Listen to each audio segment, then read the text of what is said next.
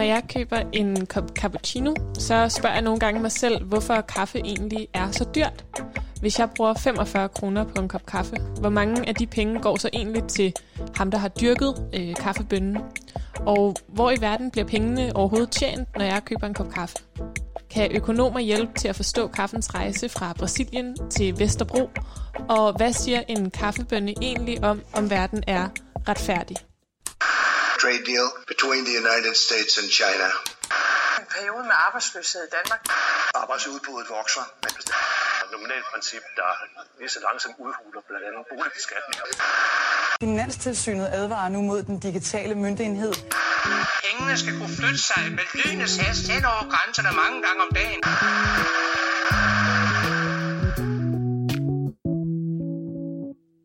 Velkommen til Boblen. Mit navn er Veronika, og i det her program, der prøver jeg at finde ud af, hvad økonomer og økonomiske teorier, de egentlig kan bruges til, og om de må egentlig gøre mere skade end gavn. Og det har jeg jo sagt et par, øh, i nogle andre afsnit også, og det er jo fordi, jeg nogle gange kan sidde med den her følelse af, at økonomi, det er noget, som, som måske også øh, nogle gange virker som noget, der gør skade, eller i hvert fald ikke altid er, er til for os alle sammen. Og derfor så er det meget godt, at jeg har to økonomer med mig i studiet, der kan hjælpe mig med at nuancere, hvordan man kan bruge økonomi og økonomiske teorier.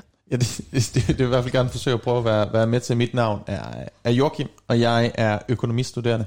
Og mit navn det er Mads, og jeg er økonom.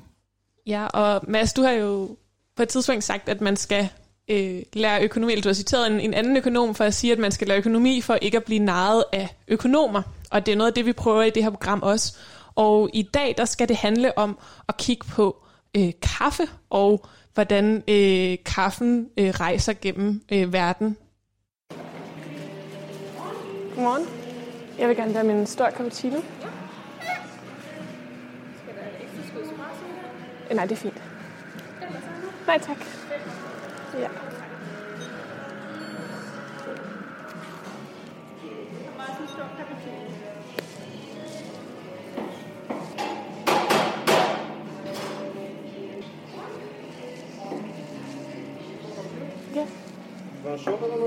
Nej, tak. Tak. Her der hørte I mig, øh, som var inde og købe en kop kaffe eller en cappuccino, og øh, det kostede, den kostede femogfyrre kroner. Øh, og øh, ja, det kan jo godt føles, øh, føles lidt dyrt, men ikke desto mindre, så drikker jeg selv rigtig meget kaffe, selvom jeg ikke altid køber så dyr kaffe dog. Øh, men jeg tænkte på, Mads og Joachim, om ikke I kan prøve at give mig et, et shoes på, sådan, hvor mange kopper kaffe I tror, I cirka drikker om dagen. Det er et rigtig godt spørgsmål. Altså, øh, jeg, jeg tror, på sådan en almindelig arbejdsdag, der drikker jeg i hvert fald på den gode side af en liter kaffe. På den gode, når du regner i... Øh, altså, ja, jeg er, i, i jeg er ude over kopperne. Altså, ja, fordi jeg vil sige, jeg, det er jo antal kopper. Jeg tror faktisk, at hvis du skiftede min kaffekop, så vil jeg, jeg drikke mindre, altså til en mindre kop, så vil jeg drikke mindre kaffe, faktisk. Jeg tror, jeg måler i kopper. Øh, jeg vil sige, jeg drikker meget kaffe også. En fem kopper om dagen, eller sådan noget. Ja, men har I slet ikke, har I haft nogen sådan perioder, hvor I har prøvet at drikke mindre kaffe, for eksempel, eller, eller sådan et eller andet? Altså, jeg, jeg har selv sådan haft en lang periode, hvor jeg for eksempel prøvede at lade være med at drikke kaffe, når jeg stod op til morgen, og så vente med at drikke kaffe, indtil jeg kom hen på mit studie, eller ind på mit arbejde, for sådan at prøve at skære lidt ned i mit kaffeforbrug. Det lyder har... som en meget bevidst uh, strategi. Jeg har faktisk hørt, at den er god nok, fordi lige når man står op, så sådan ens krop prøver at vække en op, så det giver ikke så god, altså sådan i forhold til koffein, så er det faktisk mere effektivt at vente lidt. Så der, der har du været, har du haft fat i den lange ende. Men ja, de der, altså man siger jo også, at man skal ikke drikke kaffe for sent om aftenen, fordi så kan man ikke falde i søvn og så videre. Det, det synes jeg aldrig rigtigt, jeg har, jeg har mærket til. Du tager den så meget løs, nok, så jeg, når, når først jeg den, tager den sgu lidt med ro. Der er nogle undersøgelser, der siger, at det er sundt, og nogen siger, at det er usundt, og det er sådan lidt... Yeah. Men i hvert fald så kan man sige, at vi alle sammen nok drikker rimelig meget kaffe. Og det er også sådan, at i det hele taget i Danmark, så er, er Danmark et land, som drikker rigtig, rigtig meget kaffe.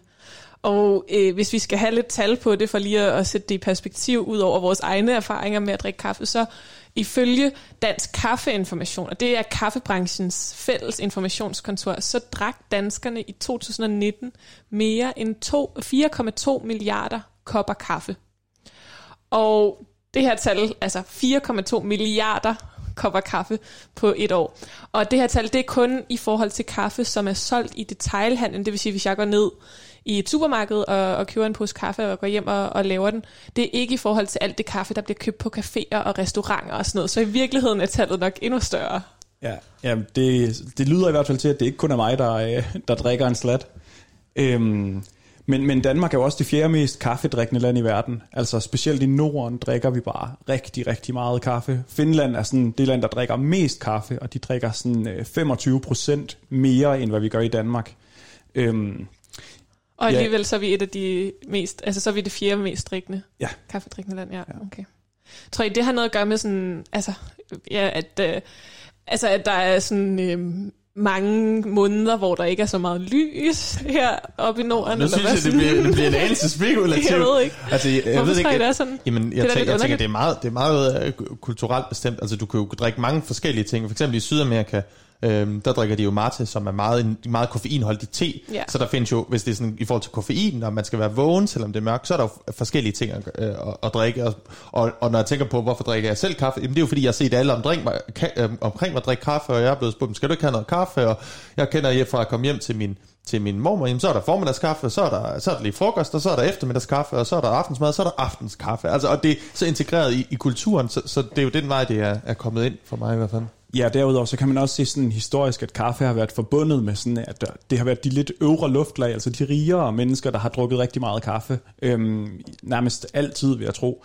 Så jeg tror også, det hænger sammen med, at Norden er så rige i B N P per, per indbygger, at vi også, øh, ja, at vi ligesom har udviklet en eller anden kultur, hvor vi bare drikker rigtig meget kaffe. Jamen, og netop det her med, at, at kaffe også er en, en stor udgift, eller kan være en stor udgift, øh, og måske også netop kan repræsentere, i hvert fald historisk set måske har repræsenteret, at man havde økonomisk overskud, det, øh, det, har jeg også, altså, det har jeg også tænkt på som studerende, så er det jo rigtig mange penge at give femogfyrre kroner for, for en kop kaffe, og øh, faktisk så har jeg også, øh, eller har vi fundet ud af i forbindelse med research til det her program, at Danmark er det land i Europa, hvor det er, øh, er dyrest at købe en, øh, en cappuccino. Øh, og det er jo også lidt interessant, men selvfølgelig hænger det også sammen med, at, øh, at, at Danmark også har nogle relativt høje lønninger, for eksempel, og højt skattetryk og sådan nogle der ting, men, øh, men alligevel ret vildt.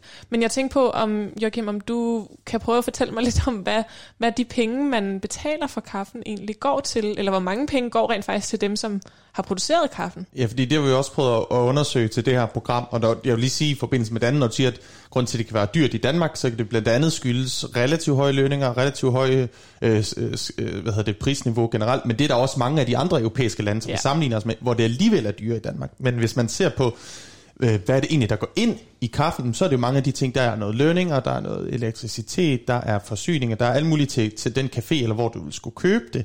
Øh, men hvis man går ind og køber sådan en kop kaffe, ligesom du gjorde, så, øh, så er det faktisk kun nogle få øre, der går til, til, til bønderne. Øh, præcis så har Financial Times lavet en opgørelse, hvor de viser, at, at hver gang du køber en kop kaffe til femogtyve kroner, jamen, så er der faktisk kun ti øre, ti øre ud af de femogtyve kroner, som går til kaffebønderne. Og så skal man tænke på, jamen, at de ti øre, der skal der gå både noget til dem, der plukker, og dem, der kører øh, farmen, og de er altså spredt ud på rigtig, rigtig mange mennesker. Så det er, det er en helt ufattelig lille del af den pris, vi betaler, som egentlig øh, går til, til bønderne. Ja, det lyder jo helt, altså helt vanvittigt, når man sådan lige, lige hører det, og også lidt noget, man kan, kan blive ret bekymret over, eller få ret ondt i maven over. Det er noget af det, vi skal prøve at dykke ned i i det her afsnit. Vi skal se på den her rejse, som kaffebønnen ligesom er på, fra, fra det bliver dyrket, og der dykker vi ned i Brasilien, som er et af de lande, der producerer rigtig, rigtig meget kaffe, og så hen over handlen, øh, På, øh, på sådan en særlig kaffebørs i New York, og så til kaffen, den bliver solgt her i Danmark. Så vi prøver at få lidt overblik over, hvordan kaffen den ligesom rejser, og også hvor priserne så bliver sat, og hvordan de, øh, ja, hvor, hvem der egentlig tjener penge på, på kaffen. Øhm, og det gør vi, fordi vi gerne vil prøve i det hele taget at blive lidt klogere på, øh, på internationale handelskæder, som ligger til grund for rigtig mange forskellige af de varer, som vi har adgang til, øh, når, vi, når vi går ned og handler, og nogle af de problematikker, som der måske øh, ligger her bag. Og det glæder jeg mig rigtig meget til at snakke mere om, Mads og Joachim, men jeg vil lige hurtigt øh, introducere, at i den forbindelse, der har vi interviewet to personer. Mads har været i Brasilien, ikke også? Det har jeg. Det bliver rigtig spændende at høre om, og der skal vi snakke med to personer, som er en del af M S T, som er sådan en stor brasiliansk organisation af jordløse bønder, og dem lader jeg lige præsentere sig selv. Den første er Milton Fornazieri. Mit navn er Milton José. Mit navn er Milton Fornazieri, og jeg er national produktkoordinator for M S T. Og den anden, det er Diomar Mauro, som også er fra M S T, men har en anden øh, rolle. Mit navn er Gilmar Mauro, jeg er fra den nationale koordination af M S T. Og de skal blandt andet give os et indblik i, hvilke problematikker der er i forbindelse med produktionen af, øh, af kaffe, og når kaffen den bliver handlet øh, internationalt. Du lytter til Boblen på Radio Loud.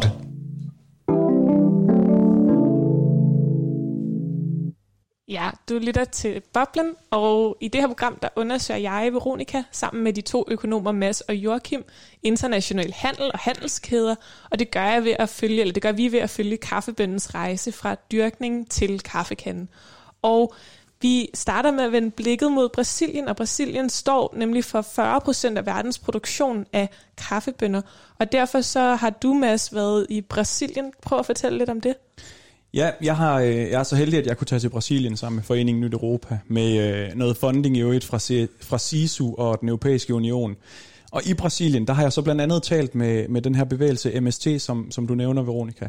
Og M S T, det står altså for Movimento Sem Terra, det vil sige bevægelsen for jordløse bønder, som du er inde på. De beskæftiger sig så med bønders vilkår, og en stor andel af de bønder, der ligesom arbejder i Brasilien, arbejder med kaffeproduktion. Fordi at kaffeproduktion, den ligesom udgør øhm, altså fyrre procent cirka af den globale øh, kaffeproduktion finder sted i Brasilien. Og faktisk så er kaffen, det er den næstmest handlede vare efter råolie. Så værdien af det her kaffemarked er enorm. Vi taler, som seks, vi taler om seks hundrede og tyve milliarder kroner. Altså i verden? I verden. Ja. Det er den, den værdien af kaffemarkedet globalt. Og det svarer altså til, at hvis, vi opsparer, hvis du nu opsparer ti tusind kroner hver dag, Veronica, så vil det tage dig cirka et hundrede og halvfjerds tusind år at opspare seks hundrede og tyve milliarder kroner. Ja, det, det lyder jo helt vildt, men det, det her kaffeproduktion, det, det, det er der meget af i Brasilien, men der er jo også sket sådan en, en udvidelse af, af kaffeindtaget i det globale nord, eller at, at jeg synes, jeg ser kaffeshops, hvor end, hvor end jeg, jeg vender mig i bybilledet næsten. Ja, og jeg tror også specielt det her med kaffeshops er sådan en, en del af forbruget i det globale nord, som virkelig vokser. Altså man taler om, at, at mængden af coffeeshops i Europa er steget med sådan tre komma fire procent i det sidste år. De forventer også, at der kommer et eller andet knæk nu med, med coronatider og så videre, ikke? Som vi ikke kan sige så meget om lige nu. Øhm, men, men ja, det er altså et, et enormt marked. Øhm, men kaffens historie, den er også meget, meget dyster. Fordi i Brasilien, der starter kaffeproduktionen, det starter jo på plantagerne med, med slavearbejde. Og det har jeg så talt øh, lidt med Gilmar fra M S T her om, hvad det betyder for kaffebønderne i dag.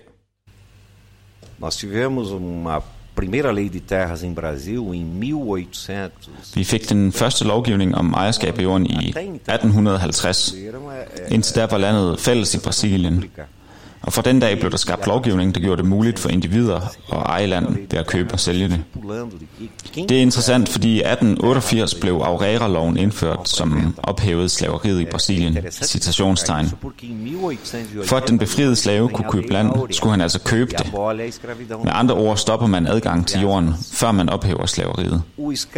Af den grund var der ingen jordreform, og mange slaver endte i periferien, og frem til dag lever vi med formelle rettigheder, men er forhindret i at komme frem socialt, økonomisk og politisk. Altså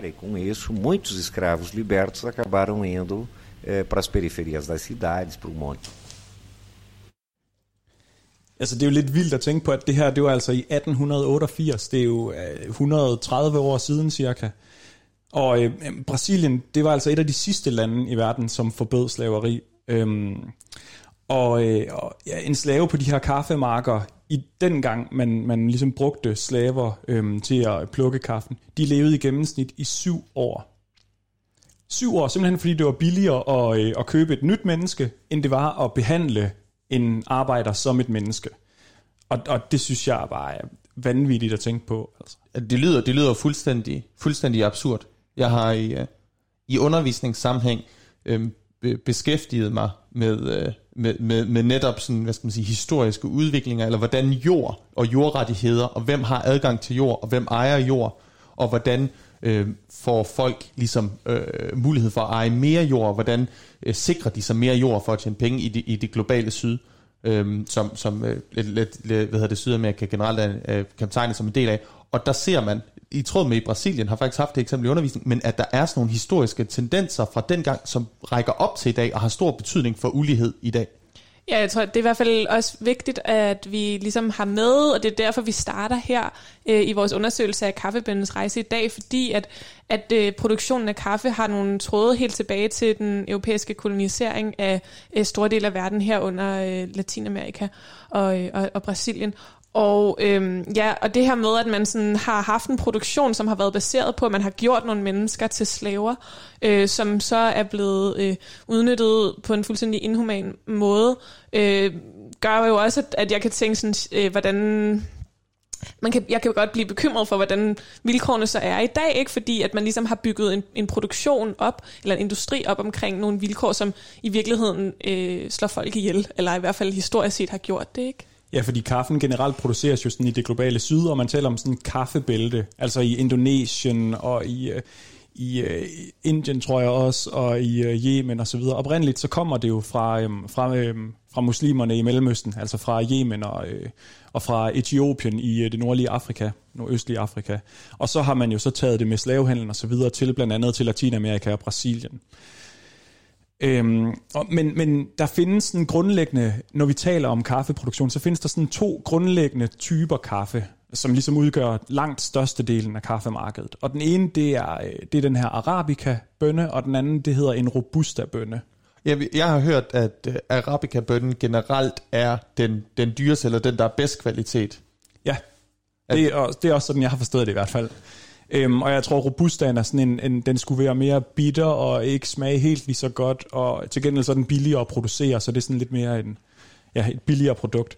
Øhm, der findes også to metoder til ligesom at, at gro kaffe. Den ene kalder man sådan sun-grown, øh, som er sådan en industriel metode, som jeg har forstået det, hvor man, hvor man ofte anvender en masse pesticider, øhm, og det er man særligt dygtig til i Brasilien.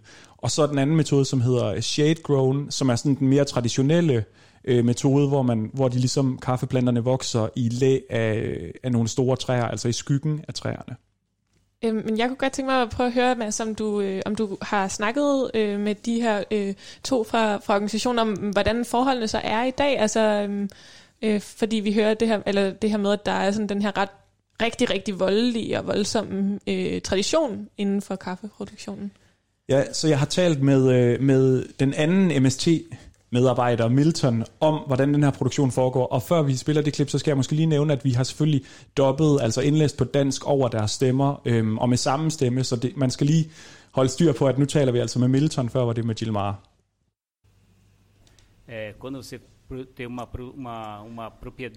Når man har et stykke jord med op til tre hundrede hektars kaffeproduktion, har man brug for rigtig meget arbejdskraft, særligt i høstsæsonen. Og den arbejdskraft finder man ikke i de regioner, hvor der er kaffefarme, så der er meget sæsonbaseret migration fra bønder fra nordøst til sydøst, der kigger efter arbejde for at tjene penge til at forsørge deres familier. Det er et hårdt job, rejsen er lang, og det kræver meget produktivitet, så farmene kan tjene penge på de fattige arbejdere, der migrerer fra nordøst til syd.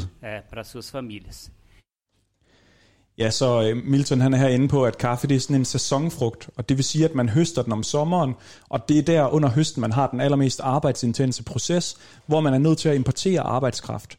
Og den her arbejdskraft, den importerer man så fra, fra det nord, nordøstlige Brasilien især, fordi Brasilien er meget, meget ulige, så det nordøstlige Brasilien, det er mere sort, og det er meget mere fattigt end det sydlige Brasilien. Og det sydlige Brasilien er så der, hvor alle kaffeplantagerne ligesom ligger. Så man sender simpelthen busser til nordøst, og så henter man sæsonarbejdere ned til syd.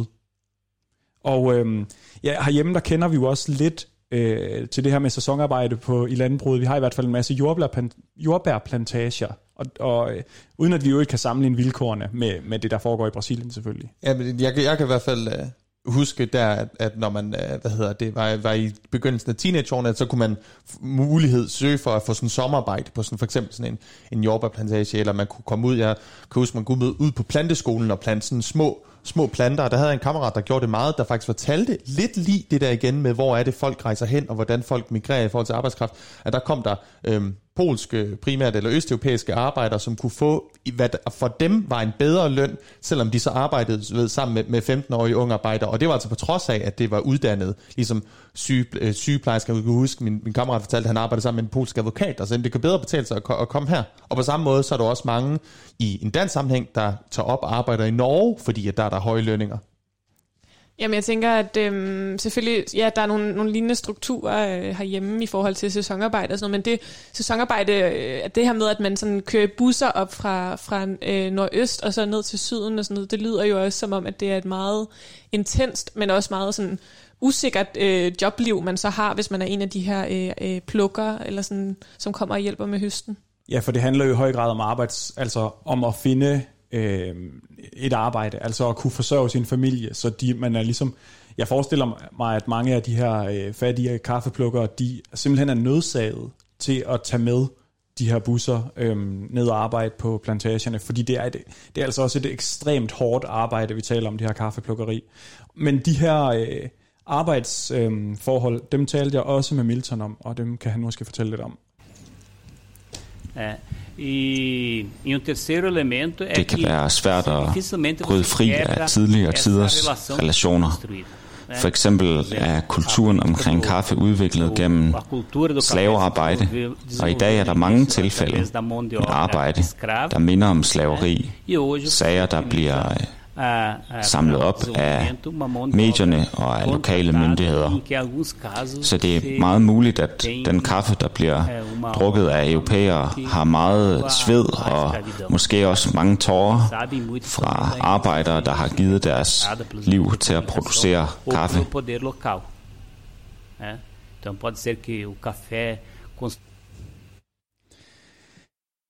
Ja, så kulturen for de her øh, kaffeplukkere, den er altså stadigvæk noget, der kan minde lidt om, øh, om slavearbejde i dag. Altså for eksempel så har øh, den, den øh, danske, øh, jeg ved ikke om hvad man kalder det, sådan danske journalistorganisation, øh, Danwatch hedder de i hvert fald. De har ligesom øh, skrevet en rapport, der ligesom afdækker, hvordan de her migranter de lever, og også arbejder som slaver, og at hvordan slave, øh, børnearbejde også er meget udbredt i produktionen af kaffe. Så, så det er altså sådan veldokumenteret, de her kummerlige forhold, de arbejder under.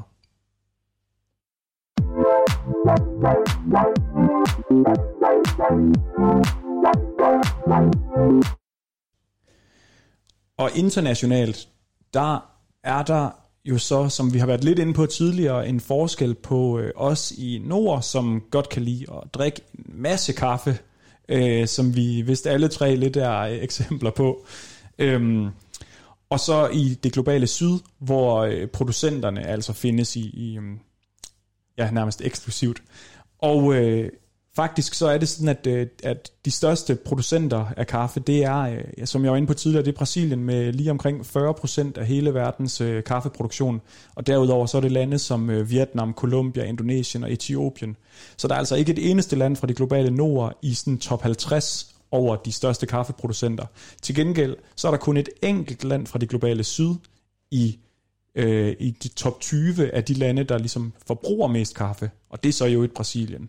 Så vi kan allerede her få en fornemmelse af, altså lidt det, som kom til udtryk allerede i starten, da du, Joachim, fortalte om, om hvor mange af de penge, som man betaler, når man går ned og køber en kop kaffe her i, i, i Danmark, altså hvor mange der så går til, til dem, der rent faktisk producerer bønderne, at, at der er nogle... Øh, nogle strukturer, som stadig gør sig gældende, som, som gør, at der i hvert fald ikke kun er et ulighedsforhold mellem øh, mig som forbruger og, øh, og, og det, jeg betaler, og så øh, den, der har produceret oprindeligt øh, den bønne, der er blevet brugt, men også mellem, altså internationalt mellem lande.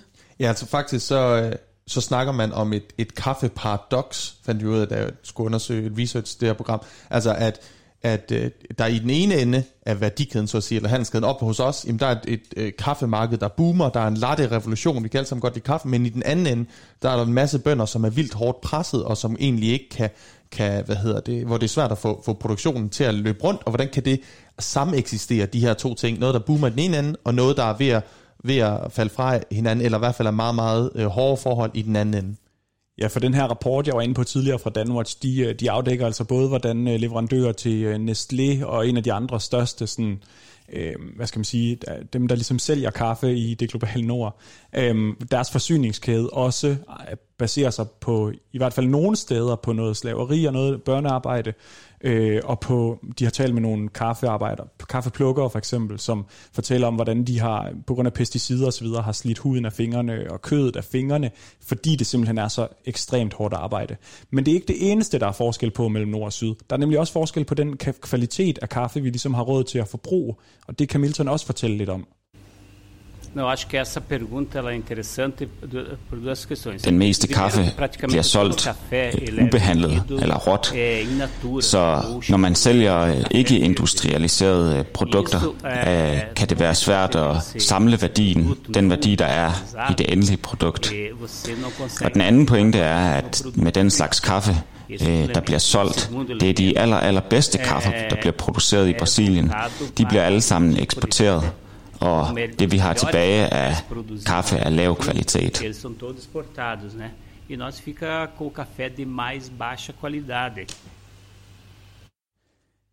Ja, så det vil sige, at øh, herhjemme der får vi altså øh, lov til at købe den gode kaffe, og øh, dem der laver vores kaffe, de har så desværre kun råd til en dårligere kaffe. Hvad, hvad tænker I om det?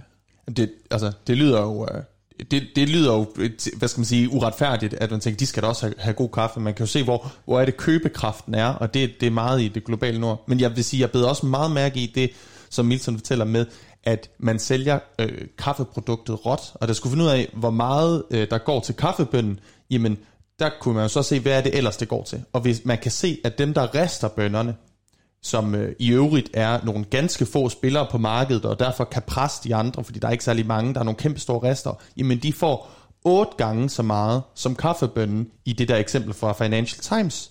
Så du ved, du køber som rester, der køber du til, i, i det her eksempel, ti øre per kop, og så sælger du videre bønnen, efter den er blevet ristet, til firs øre per kop. Så de, altså der, er jo, der er jo simpelthen en stor del af den værdi, som ligger i kaffen, som går til dem, der rester, i stedet for dem, som dyrker kaffebønderne i første omgang. Så her har vi lo- i hvert fald fået lokaliseret et sted, hvor der, ligesom, hvor en, altså, hvor der sker en prisstigning fra, fra selve produktionen, og så, og så frem til, øh, til det ender helt øh, her, øh, mig der går ned og køber en, øh, en cappuccino til, til femogfyrre kroner. Men, øh, men det altså den prisstigning, eller den, den forskel, der er fra de femogfyrre kroner, eller femogtyve er det jo det her eksempel for en kop kaffe, og så øh, det som henholdsvis dem, der producerer selve bønnen for, og, og resterne.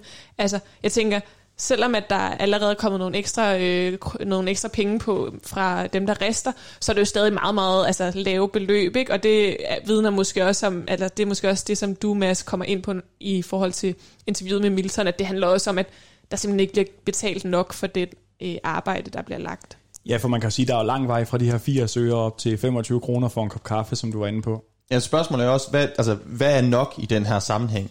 Øhm, men, men det, som, som øh, hvad hedder det, man også kan snakke om i, i kaffesammenhæng, det er, hvad er det, vi betaler for? Og der er mange, der er nogen, altså, der, der siger, når de snakker om det her kaffeparadoks, og skal forklare det, jamen de siger, det vi betaler for, når vi går ind på en café, det er at sidde og se lidt smarte ud, det er lidt tjekket, det er for at have en to-go-kop, som, som man kan gå rundt med, Øhm, og, og, og, og alle mulige, hvad skal man sige, æstetiske idéer, som handler om meget mere end bare det, som øh, kaffen smager af. Og så derfor, så fordi at, at, at alle de ting, de ligger ligesom i caféerne og efter ristningen, så kan de kræve en stor del af værdien, de her producenter, de her firmaer, dem der står for den del af værdikæden, så at sige. Men langt størstedelen af danskernes kaffeforbrug, det er jo filterkaffe.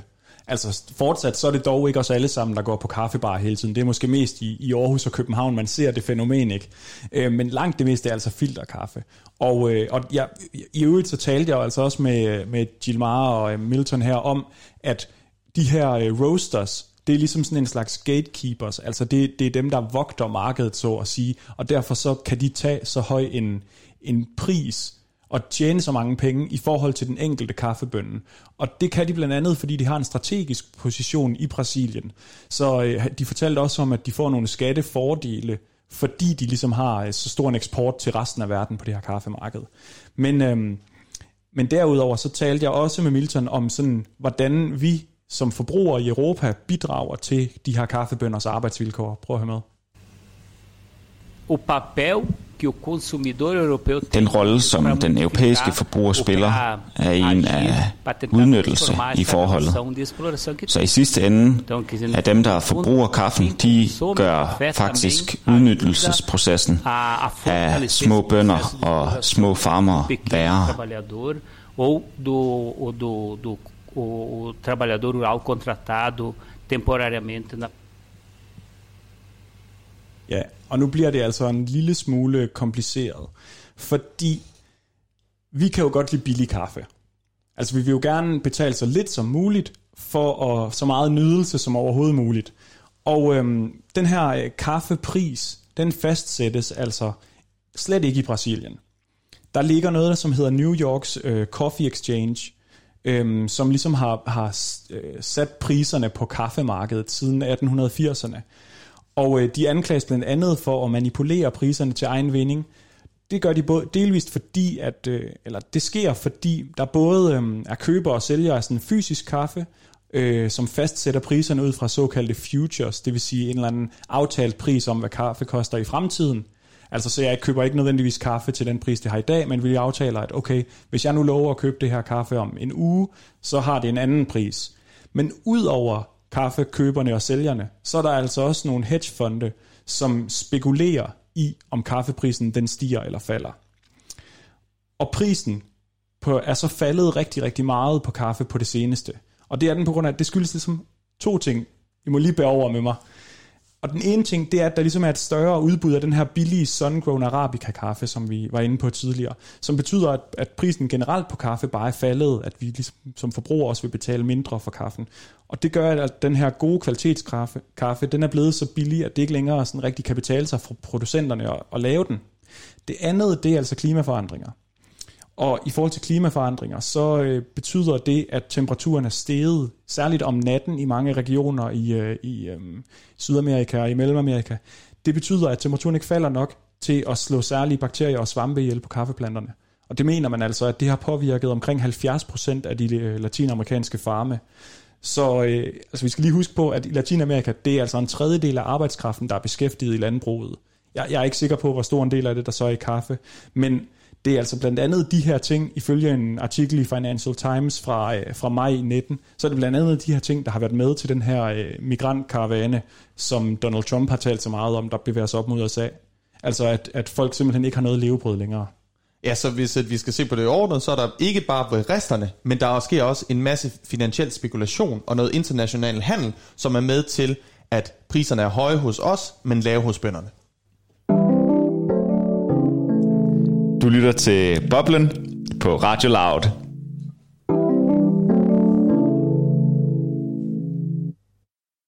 Ja, øhm, du lytter til Boblen, og vi er lige nu i gang med at prøve at følge kaffebøndens rejse, og har netop hørt om nogle af de problemer, der er ved den måde, produktionen den er struktureret på, øhm, i særlig grad for de mennesker, der, øh, kom, der arbejder med at plukke kaffebønderne i Brasilien. Brasilien kigger vi på, fordi at, at Brasilien er øh, et af, en af de største producenter af, af kaffe i, i verden. Og nu nåede vi lige hurtigt at høre om, inden vi, øh, inden vi lige øh, holdt pause, at, øh, at der er den her kaffebørs øh, i New York. Og det synes jeg jo er altså, ret vildt, altså, øh, at der ligesom er det her ekstra led på en måde. Altså der Der er øh, nogle kaffebønder, der bliver produceret i Brasilien, og så er der den her børs i New York, som ligesom fastsætter priserne.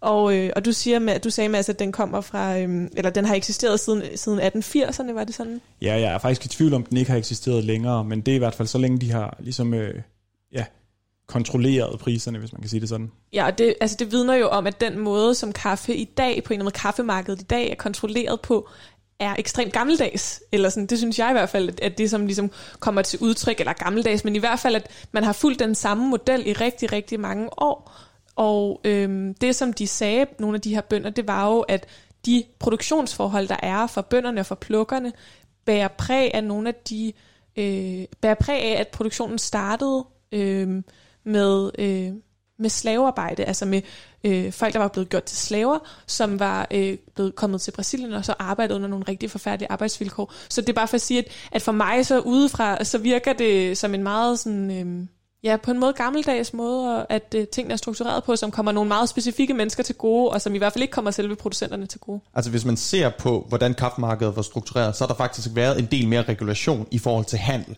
op i, i tresserne og halvfjerdserne, og så er det faktisk efterfølgende, og, at man, der har været nogle, nogle, noget deregulering, der er blevet åbnet op for handel på flere forskellige måder, som der er mange, der kæder sammen med faldende priser. Så priserne har faktisk været øh, højere før i tiden, og så er det blevet mere problematisk. Men, men øh, Men øh, ja, Mads, jeg ved, at du, du snakkede også med, med dem om handel generelt i den der organisation. Ja, det gjorde jeg. Jeg talte nemlig med, med Gilmar, som vi hørte fra kort i starten. Og, øhm, og han er altså en af de her, en af grundlæggerne og lederne fra det her øh, M S T. Øhm, og han, øh, vi talte så blandt andet om deres internationale samarbejder. Og der sam, samarbejder M S T altså med en masse grupper af bønder i, generelt i det globale syd, i noget, der hedder Via Campesina, som altså betyder bøndernes vej. Og M S T, de er så en del af den her forening, og Via Campesina mener, at landbruget, de, det ikke skal være en del af frihandlen af flere årsager. Og det taler de så primært om frihandel gennem øh, verdenshandelsorganisationen W T O. Og med frihandel, kan du lige hurtigt med to ord sige, hvad du mener med frihandel? Jamen frihandel, det er jo simpelthen, at øh, lande handler frit med hinanden på tværs af grænser. Ja. Okay, men lad os prøve at høre, hvad, hvad, hvad de har at sige om, øh, om den her frihandel og kritik af den. W T O plejer de store virksomheders interesser, og vi har brug for et alternativ til det. Via Campesina er et alternativ, der stimulerer et fair marked og lokale handlende. Selv fra et miljømæssigt udgangspunkt er det mere bæredygtigt at opbygge lokal produktion, hvor man ikke har brug for logistisk og transport over lange distancer, så forbruget af brændsler vil falde sammen med prisen for forbrugeren. Så det er vigtigt, hvad der stimulerer lokale markeder, inklusive at folk kan følge hvad der bliver produceret, ikke bare mellem køber og sælger, men fra en politisk organisation, så hele samfundet ved i detaljer, hvordan et produkt bliver produceret. Det er nødvendigt at skabe den slags eh, direkte finansiering. Ja, så her der taler vi jo om flere ting. Lad os lige vende tilbage til, til det her, han er inde på om klimaet og miljøet til, til lige om lidt. Men først så siger han jo det her med, at den lokale produktion og, øh, og den globale øh, produktion, altså hvad er ligesom forskellen på de her to ting? Øh, og hvad, hvad tror jeg, det vil betyde for os i Danmark, hvis vi ikke længere øh, selv kan, kan, hvad skal man sige, kan, kan, altså det, at vi ikke kan købe kaffe, øh, og hvis man ikke længere har den her, hvad skal man sige, handel mellem lande, hvor vi ligesom kan købe så store mængder kaffe nu fra Brasilien, som vi gør. Hvad tror I, det vil gøre? Altså, det, det begrænser jo naturligvis, hvilke typer forbrug man kan have, og når man ser generelt, nu snakker vi jo om, at det her program, øhm, og eksemplet, øh, kaffeeksemplet er et eksempel på, hvordan at der er de her handelskæder, øh, værdikæder, forsyningskæder kalder man det, globalt set på en masse produkter, og at alle de ting, vi forbruger, meget af det har trådet rundt til hele verden. Så på den måde, skal man sige, så er det jo enormt, altså vil det være øh, begrænsende på mange måder, så måske handler det mere om, hvordan at man kan øge transparensen og sørge for, at der er nogen, der får en betaling, som på, kan, kan være mere, som kan sige sig være mere retfærdig, snarere det er et spørgsmål om, at man skal lukke ned for kaffehandlen, for det tænker jeg da, altså, at, at, at det der med at, at, at lukke ned for, for handel globalt, øh, vil, vil føre til, til andre øh, udfordringer. Ja, og der er jo også altså, nogle producenter, særligt af den her sådan højere kvalitetskaffe, som ikke længere kan få det til at løbe rundt. De er jo også begyndt at finde nye måder at prisfastsætte deres kaffe på, udenom den her børs i New York, vi var inde på før. Og øh, det gør de altså blandt andet ved at handle direkte med kaffebønder og kooperativer, for så at forhandle en pris, der passer med, med omkostningerne for at producere, og med, øh, med profitten dertil. Øhm, men i forhold til det her med klimaet, Så, øh, så fortæller Gilmar altså lidt mere om, hvordan øh, den her internationale frihandel den påvirker for eksempel staten São Paulo. O estado de São Paulo a continuar nessa toada em sytten anos estará inabitável. Regionen São Paulo vil være ubeboelig om halvfjerds år, hvis den fortsætter med samme slags produktion. Med andre ord er klimaspørgsmålet en total krise, altså vi ødelægger planeten. Det er det antropocene, i modsætning til andre æraer, og det er grunden til, at klimaspørgsmålet og spørgsmålet om produktionsformen er altafgørende.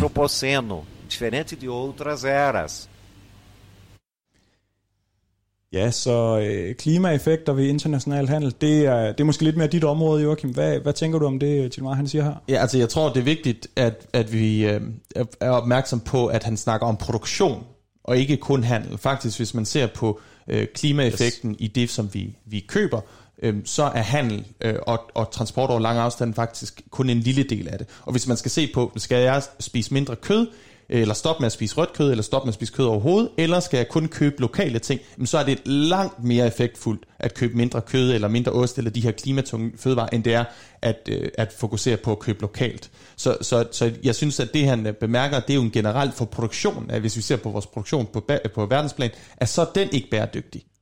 Og at det er der, at der er problematikker, og jeg synes, at det han, han siger med, at São Paulo kan blive beboelig, det, det snakker meget godt eller taler ind i konsekvenserne af klimaforandringer, som jo primært rammer øhm, områder og mennesker, som bor i, i, i andre dele af verden, end, øh, end vi gør. Jeg tænker også på, altså nu siger du det her med, at der er forskel på, altså det er mere produktionen, men vi har jo lige hørt, øhm, eller jeg... Hvis man ser på de her handelskæder, og hvor kommer pengene på kaffebønnen ligesom hen, eller sådan, hvis jeg betaler for en kop kaffe, hvornår er det så, at den bliver så dyr, som de penge, jeg rent faktisk betaler fra, fra som bliver produceret? At så tænker jeg, at sådan, det er godt, at det ikke er selve handlen, der øh, er det, der sætter klimaaftrykket, men der er vel også et eller andet i, at der er jo, altså den måde, man producerer på i dag, øh, bliver måske også fremmed af, at man øh, har den handelsstruktur, vi har, eller... Jamen præcis, og der synes jeg, der er en, en god ting, eller en vigtig skelning, det er, vi snakker tit om, at ah, Danmark er et relativt grønt land, og vi gør det relativt godt, men, men når man snakker om det, så ser man meget på, hvilke udledninger er der på dansk jord, fordi hvis man i stedet for ser på, jamen, hvilke udledninger er der forbundet med det, vi forbruger, altså vi ser på sådan, vores forbrug, vores C O to intensiv, er den, jamen, så er den højere end det, der bliver udledt på dansk jord, og den bliver netop muliggjort af handel. Og på den måde så kan man sige, at, at handel muliggør, at folk, som har mange ressourcer, typisk i det globale nord, ligesom kan drage fordele af, de, øh, af det miljø og de naturressourcer, som de har i det globale syd, som for eksempel muligheden for at dyrke kaffe. Så på en eller anden måde, så kan man godt sige, at der er, ligesom at at de her øh, to repræsentanter fra M S T, altså den her organisation øh, af, af jordløse bønder, som er en rigtig stor organisation i Brasilien, de var jo inde på det her med, at der er nogle, nogle dynamikker eller strukturer fra dengang øh, kaffeproduktionen var struktureret omkring øh, øh, kolonialismen og, og slavegjorte mennesker, i, der stod for at høste, at så de strukturer, dem nævner de jo, er stadig på en eller anden måde præger produktionen i dag. Og måske kunne man sige, at, at det her med klimaspørgsmålet, der kan man også i hvert fald se, at der, der er en ulighed, som, som bærer præg af den samme form for ulighed, som gjorde sig gældende under kolonialisme. Jeg ved godt, det er nogle helt andre præmisser og sådan noget, men alligevel... Ja, det, det, det tror jeg er, er vigtigt at nævne i den sammenhæng. Men, men når at, der bliver snakket om lokal produktion, og ved, man skal om bæredygtighed i produktion, så at, at det industrielle landbrug, som vi også har været efter lidt her i programmet, med, med sungrown og pesticider, og det er ikke særlig bæredygtigt, det er en af, en af de ting, der ofte står for skud. Men så et forsvar, man ofte hører, jamen det er jo, at hvis vi ser på, øh, hvad skal man sige, C O to... Øh, C O to belastningen eller belastningen af drivhusgasser per dyrket enhed, jamen, så er den faktisk lavere typisk end for økologisk landbrug. Men der er der altså virkelig mange forskellige måder at dyrke landbrug på. Der er virkelig mange forskellige metoder, og der er nogle metoder, blandt andet noget, der hedder conservation agriculture, som, som er generelt mere bæredygtigt, og som man kan øh, skifte forbruget og produktion over mod. Det er ikke rigtig noget, man gør i Danmark, primært af historiske årsager, men, men der er simpelthen, altså der findes måder at dyrke mere bæredygtige ting på, og så handler det jo også om igen, at, øh, at omlægge produktionen, så man ikke har lige så meget af det, af det drivhusgastunge og ellers materiale- og vandtunge produktion. Ja, noget af det, der også optager den her forening Via Campesina sådan rigtig, rigtig meget, det er, det er den påvirkning, som den industrielle produktionsmetode med pesticider osv., hvordan den påvirker de her bønder meget, meget, altså meget, meget voldsomt. Det, det kan Gilmar prøve at fortælle. O, o índice de suicídio entre os pequenos agricultores é alto, principalmente nas regiões que selvmordsraten for bønder er høj, særligt i de regioner, der bruger landbrugskemikalier. Fordi udover at forårsage kræft, kan pesticider påvirke centralnervesystemet og forårsage depression og andre sygdomme. Og den stigning i selvmordsraten er ikke bare i Brasilien, men kan også ses i lignende områder i resten af verden. Pesticider skader ikke kun dem, der producerer, men også forbrugerne. ja, så meget, meget voldsomme skader, det her ligesom kan forårsage på, på de kaffeplukkere, især som jo er frontline-arbejderne, der ligesom er de første fra kaffen den modner til, den bliver plukket og sorteret osv. Det er simpelthen dem, der har fingrene nede i alt det her pesticidbehandlede, de her bær. Ja, det, det taler om, hvordan arbejdsforhold er noget, som er, er enormt vigtigt, som ofte bliver skjult, når, at vi, når vi køber et produkt, eller når det kommer ind på en børs, som det er et eksempel, tilfældet med kaffe. Ja, måske også, at det, det vidner jo også om netop, altså, ja, det bliver skjult, men også, altså, øhm, det kan lade sig gøre, fordi der er sådan nogle lange kæder, ikke? Altså, det er svært som, som enkelt person at vide, hvad for nogle arbejdsforhold har ligget bag den her bønne, og det var også derfor, vi laver det her program, for at prøve at, at, at på en eller anden måde følge, hvad er det egentlig for nogle strukturer, der ligesom gør sig gældende for de varer, som man som helt almindelig i Danmark går ned og, og køber. Og det er lige præcis også hovedbudskabet for de her, den her M S T-gruppe, at den, den, der er ligesom to dele i det. Den ene del er, at sådan for de enkelte bønder, der arbejder på de her farme, der er det bare vigtigt, at man tager de her arbejdsforhold og arbejdsvilkår meget, meget seriøst, og at der ligesom øh, tages hånd om det, hvilket måske også vil betyde, at, at vi får en lidt højere pris på kaffe herhjemme, ikke? Og derudover, så, så har det også bare en enorm miljøpåvirkning, som, som det her mere økologiske landbrug, eller mere spålandbrug, Øh, ikke har på samme måde, som du var inde på. Du lytter til Boblen på Radio Loud.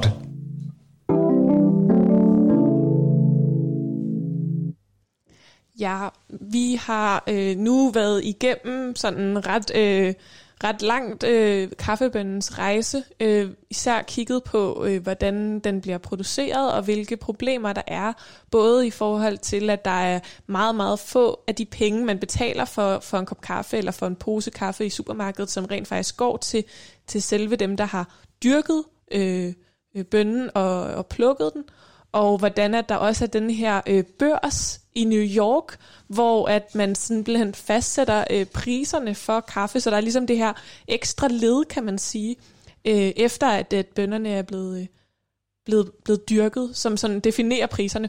Og det synes jeg er ret, altså det synes jeg er ret vildt, øhm, og vi har jo hørt, at der er nogle, nogle virkelig voldsomme altså konsekvenser ved den her produktionsmåde, men øh, jeg tænker på sådan, når man så hører de her ting, og det tror jeg, det har det hører man jo også i forhold til andre produkter, at der er de her ekstreme uligheder i, øh, hvad vi forbruger her i, i Vesten, og hvilke øh, arbejdsforhold de rent faktisk bliver produceret øh, under i, i især det globale syd. Men, men hvad, altså, kan man, altså, bliver der gjort noget for at prøve sådan, at bekæmpe de her øh, øh, problematiske strukturer? Ja, altså det er jo ikke noget, som man øh, hvad hedder det, ikke er opmærksom på, eller der er ikke nogen, der er klar over. Der, det, det, bliver jo, det bliver jo rapporteret. Øhm, og jeg tror også, at der for eksempel, når man snakker i en dansk sammenhæng, så er der jo mange, der gerne vil vise, at de er bæredygtige på den ene eller anden måde. Øhm, når jeg går ned til den lokale kaffevarer, jeg har lige rundt om hjørnet, hvor, som også er i den, i den dyre ende, men også med rigtig høj kvalitet, så har de nogle ret interessante in- initiativer. Der kan jeg se, der skriver de blandt andet på, på pakken, hvor mange procent over markedsprisen, de giver. Så de har den der, er den der referencepris i, i, i New York, men så siger de, at vi giver to hundrede, tre hundrede, fire hundrede, nogle gange fem hundrede procent og mere af den pris. Og det skriver de ligesom på pakken. Og, så, så det de, og den måde, de laver det på, det er at lave en direkte aftale. Så de tager ud og besøger bønderne forskellige steder i verden, og så laver de en aftale. Og på den måde laver de et direkte handel, springer alle de der led over, og så offentliggør de deres priser for at skabe transparens i priserne, så vi kan se, hvad, hvad der egentlig er gået til bønderne. Og på den måde, skal man sige, så er de med til at løse det, så løser man lidt det der kaffeparadoks, fordi så kan de både komme og fortælle, hvad er det vores forbrugere, hvem er, hvad er det, jeg som kaffebruger gerne vil have. Jamen det er det der med, at der er en god historie, at jeg ved, at folk er blevet behandlet ordentligt, at det er et, et bæredygtigt landbrug på forskellige måder. Det kan de jo så fremme, og så samtidig, så kan de også sælge til en højere pris, fordi at de får faktisk den her kvalitetsbonus, som man ikke får, når det kommer igennem de der store resterier og store øh, hvad hedder det, kaffebørser, hvor, hvor det, det bliver handlet til samme pris, som det der ikke er højkvalitetskaffe. Jeg ved ikke om det, altså når, når, når vi ser på kaffepriser, det betyder også, at der er meget ansvar på forbrugeren, og hvor, hvad tænker I om det der med forbrugeransvar, at, at, at vi som forbrugere skal tage det her valg, eller stå og blive konfronteret med, jamen hvad nu hvis jeg ikke køber det rigtige kaffe? Jeg synes, jeg synes generelt, at det, er, at det er helt vildt svært som individ at ligesom også bare tilegne sig nok information om, okay, hvis jeg skal opgøre sådan plusser og minuser ved alle mine valg, jeg træffer, hvordan kan jeg så være sikker på, at, at det, jeg vælger at forbruge, det er det bedste alternativ, og ikke er brugt med for eksempel øh, ja, noget, der er med slavevilkår i arbejdsforholdene, eller, eller andre forfærdelige ting. Altså, jeg, jeg synes, det er vildt uigennemskueligt, selvom jeg da prøver på det. Jamen, jeg synes også, altså selvfølgelig, at det er svært som, som enkelt person og enkelt forbruger at, at få overblik over, også fordi vi nu har hørt, hvordan det også er koncentreret på meget få firmaer, størstedelen af øh, kaffehandlen, øh, eller hvad man skal sige. Øhm, men jeg tænker, at, at noget af det, som, som måske gør sig gældende her i, i Danmark i forhold til kaffe, det er, at vi måske nogle gange glemmer, altså det her, som, øh, som de to... Øh, der kæmper for, for bøndernes rettigheder fra den her organisation M S T, snakkede om, at der er jo nogle strukturer helt tilbage fra kolonialismen, som stadig gør sig gældende. Og det glemmer vi måske lidt her, i den her ende af, af verden og i Danmark, øh, at, der, at der er, fordi vi ligesom øh, bare sådan, øh, kan ignorere det lidt, og det kan man ikke øh, der. Så det synes jeg sådan, er noget, man måske godt kunne, vi godt kunne tale mere om øh, i Danmark, altså hvad er historikken bag den måde, tingene bliver produceret på, for eksempel? Ja, altså en af, en af de ting, som man som forbruger kigger efter, det er jo typisk det der Fairtrade-mærke, hvor navnet i sig selv er lidt spøjst, at du har Fairtrade, fordi det viser jo så, at der er noget trade, der ikke er fair. Men, men, men selv der har jeg fundet noget forskning, der viser, at det ikke altid at farmerne de får bedre forhold. Det kan godt være, at de sådan, som bønderne de får en lidt mere fair pris, men, og det var noget forskning, der var lavet i Elfenbenskysten specifikt, så, så, øh, men, men at Fairtrade eller de her certificeringer, de ikke nødvendigvis kan løse al fattigdom. Og der er der andre ting, eller det der med transparens i priser har så ført til andre initiativer. Der er, hvad hedder det, sådan et universitet, der får, øh, der, der får data fra forskellige kaffe, øh, importører og resterier, som, øh, som laver, har lavet en rapport med andre referencepriser, som siger, hvad bør man egentlig give for højkvalitets kaffe, der ikke er, øh, der ikke er røget over børsen? Ja, og i, det var også noget, det, det er faktisk lidt interessant, fordi de sagde i Brasilien, de her M S T, at øh, en af de ting, man kunne gøre som europæisk forbruger, det var for eksempel at købe Fairtrade-kaffe. Øhm, og at generelt så de her økologiske landbrug, de ligesom ikke, altså at de økologiske landbrug, de, de øhm, ikke på samme måde dyrker slaveforhold og pesticider osv., som er helt forfærdelige for medarbejderne. Så, øh, så det taler jo lidt imod det studie, du nævner fra Etiopien. Ja, okay, så der, altså der er i hvert fald nogle, nogle problematikker, og det kan være svært som enkelt forbruger at, øh, at overskue, hvad man, hvad man kan stille op. Men der er i hvert fald øh, nogle ting i forhold til at prøve at holde øje med, sådan, øh, at det er nogle, nogle, de steder, man køber kaffe for eksempel, prøver at gøre brug af det her direct trade, hvor man har et mere direkte kontakt og ikke skal ind forbi den her børs øh, i New York. Vi har jo kigget på det her, fordi at vi vil prøve at bruge kaffebønnen som et eksempel på de her internationale handelskæder, og det gør sig også gældende i forhold til rigtig mange andre øh, produkter. Men øh, det her, det er vist det, vi når for i dag. Tak, øh, Mads og Joachim, for at være med. Jamen, øh, selv tak. Må vi sige, hvad vi har lært i dag? Ja, det ville være fedt. Fordi at, at jeg, noget af det, jeg tager med mig, eller tænker på, når vi sidder her og, og, og skal se tilbage, det er, hvor enormt kompliceret det her det kan være. Og det får mig til at tænke på et, et eksempel fra, jeg, jeg hørte om sådan et oplæg om en, en tøjprocent, der skulle, hvor de skulle finde ud af, hvor kommer vores silkeproduktion fra. Så brugte de et helt år på det, og de kunne ikke finde ud af det. De kunne ikke kortlægge det. Og på den måde, så er der virkelig mange af de her globale forsyningskæder, som spiller ind i alle de ting, som vi køber faktisk. Ja, jeg tror for mig, så noget af det mest interessante, det her med sådan, den globale ulighed, altså kaffe er et perfekt eksempel et eller andet sted, fordi det er, bliver forbrugt i Norden, det bliver produceret i syd, og på en eller anden måde, så det, at produ- produktionen er ført så langt væk fra os, det gør, at vi ligesom ikke kan relatere os til de her arbejdsforhold, og der kan jeg altså bare varmt anbefale den her rapport fra Danwatch. Det er virkelig interessant læsning. Ja, det kan man kigge mere på, hvis man synes, det var spændende at høre det her program. Øh Tusind tak, fordi du lyttede med, og øh, skriv meget gerne ind til os, hvis du har nogle øh, yderligere spørgsmål i forhold til det her emne, eller, øh, eller bare generelt til økonomi, så kan du skrive til boblen bindestreg loud punktum d k.